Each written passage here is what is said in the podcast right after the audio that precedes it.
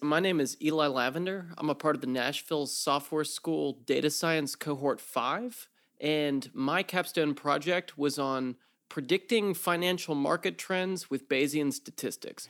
Thanks so much for taking the time. I'm really excited to hear about that project, and we'll talk about that in just a moment. But let's start off with life before Nashville Software School. What were you doing? What were you up to? How did you get involved with all this?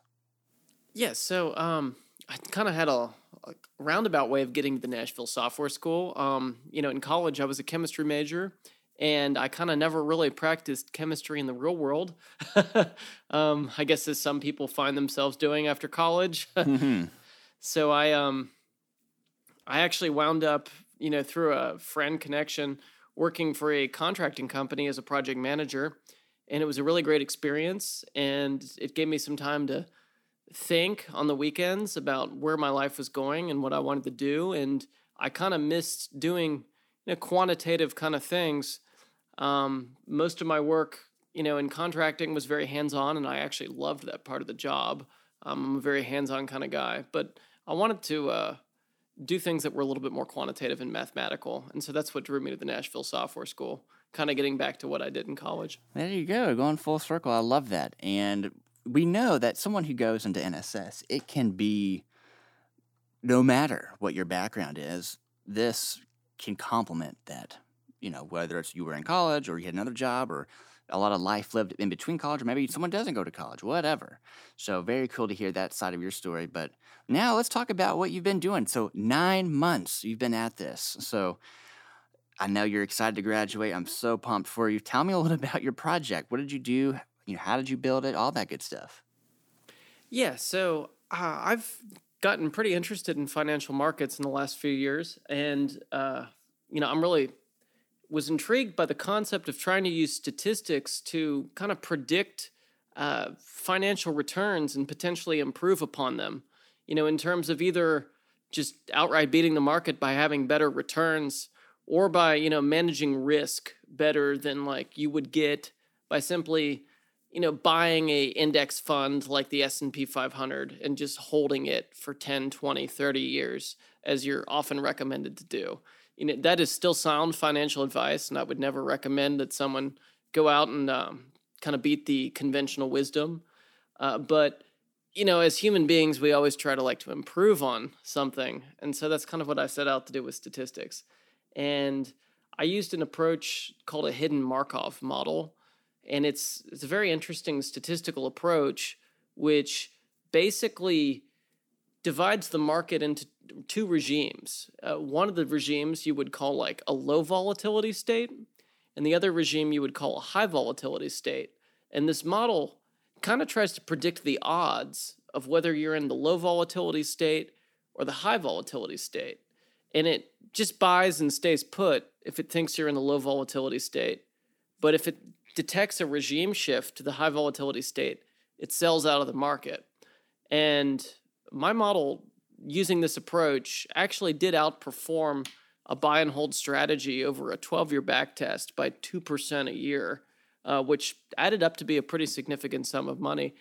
Uh, and, you know, this sounds like a very esoteric, you know, um, mathematical way to approach investing, but it's, it kind of fits into the, the model that the practitioners, the traders talk about. There are bull and bear markets, and that's kind of what my model was trying to do: uh, quantify a bull market versus a bear market, and you know avoid the bad moments. I love that, and how cool is it that you can actually run some tests, run it backwards, and see like, hey, this actually could have worked. That is yeah, pretty fascinating. So when you were doing this, what did you enjoy the most? I know you were saying earlier in your, your college experience, you had this math background. Did you get to try some new things out with this, with the new school, with the new skills you're learning? What did you take away from that? Uh, absolutely. Um, you know, I would not have been able to uh, achieve the final goal of this project and like building this model and testing it had I not, you know, done the NSS program. Um, I had, you know, I had some exposure to math, absolutely, and statistics in college, but uh, very little programming experience. So the program really helped me gain the ability to acquire this data and analyze this data like with uh, computer software. um, building, you know, a, a program to do that. So I really, really appreciate the opportunity it's given me. Any other thoughts you have about the tech you used to build this, or do you feel like you covered it pretty good? Um, Anything else? I feel like you did a great job outlining all, all of what you've been using. Anything else that we haven't mentioned yet?